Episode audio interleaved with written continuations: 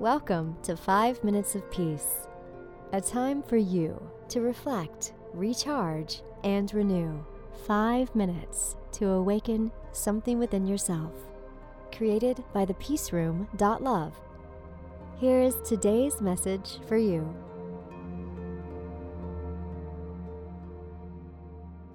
Six things to teach your children about being humble.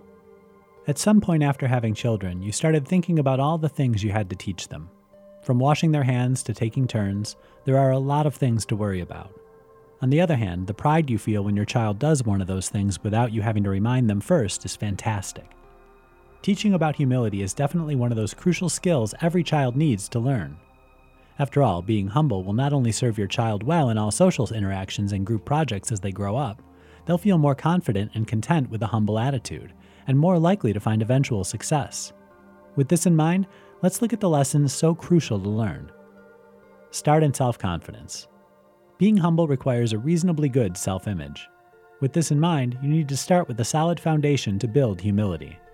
Spend time with building your child up to be confident in themselves and their abilities. Remember unconditional love. A child who thinks their value lies in what they can do or become will never feel confident enough to be humble. Don't undermine what you're doing by making your approval contingent on these things. You love them because they are who they are, right here and now. End of story. Don't force humility. Trying to shove a child into a mold they don't understand or that they flee to out of fear never works. To constantly scold a child for moments where they aren't humble only confuses and eventually breaks a child. Instead, praise those moments where you see them being humble, using positive reinforcement over negative. Give them a heart for others. Teaching your child compassion by modeling behavior where you show compassion or involving them in community projects or ways in which they can serve others goes a long way toward teaching humility. Remember, the best lessons come from actions, not from words. Teach them the right words. A child should know how to say thank you, whether responding to a compliment or simply displaying gratitude for the other person. These words should be used often throughout the day and meant every time. Discuss the need to apologize. Every child needs to know people mess up, usually without meaning to. This doesn't negate the need to apologize.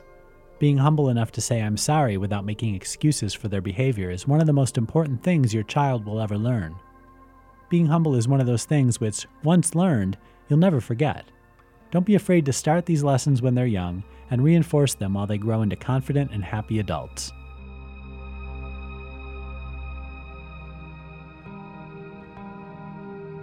Thank you for listening, and thank yourself for taking five minutes of peace.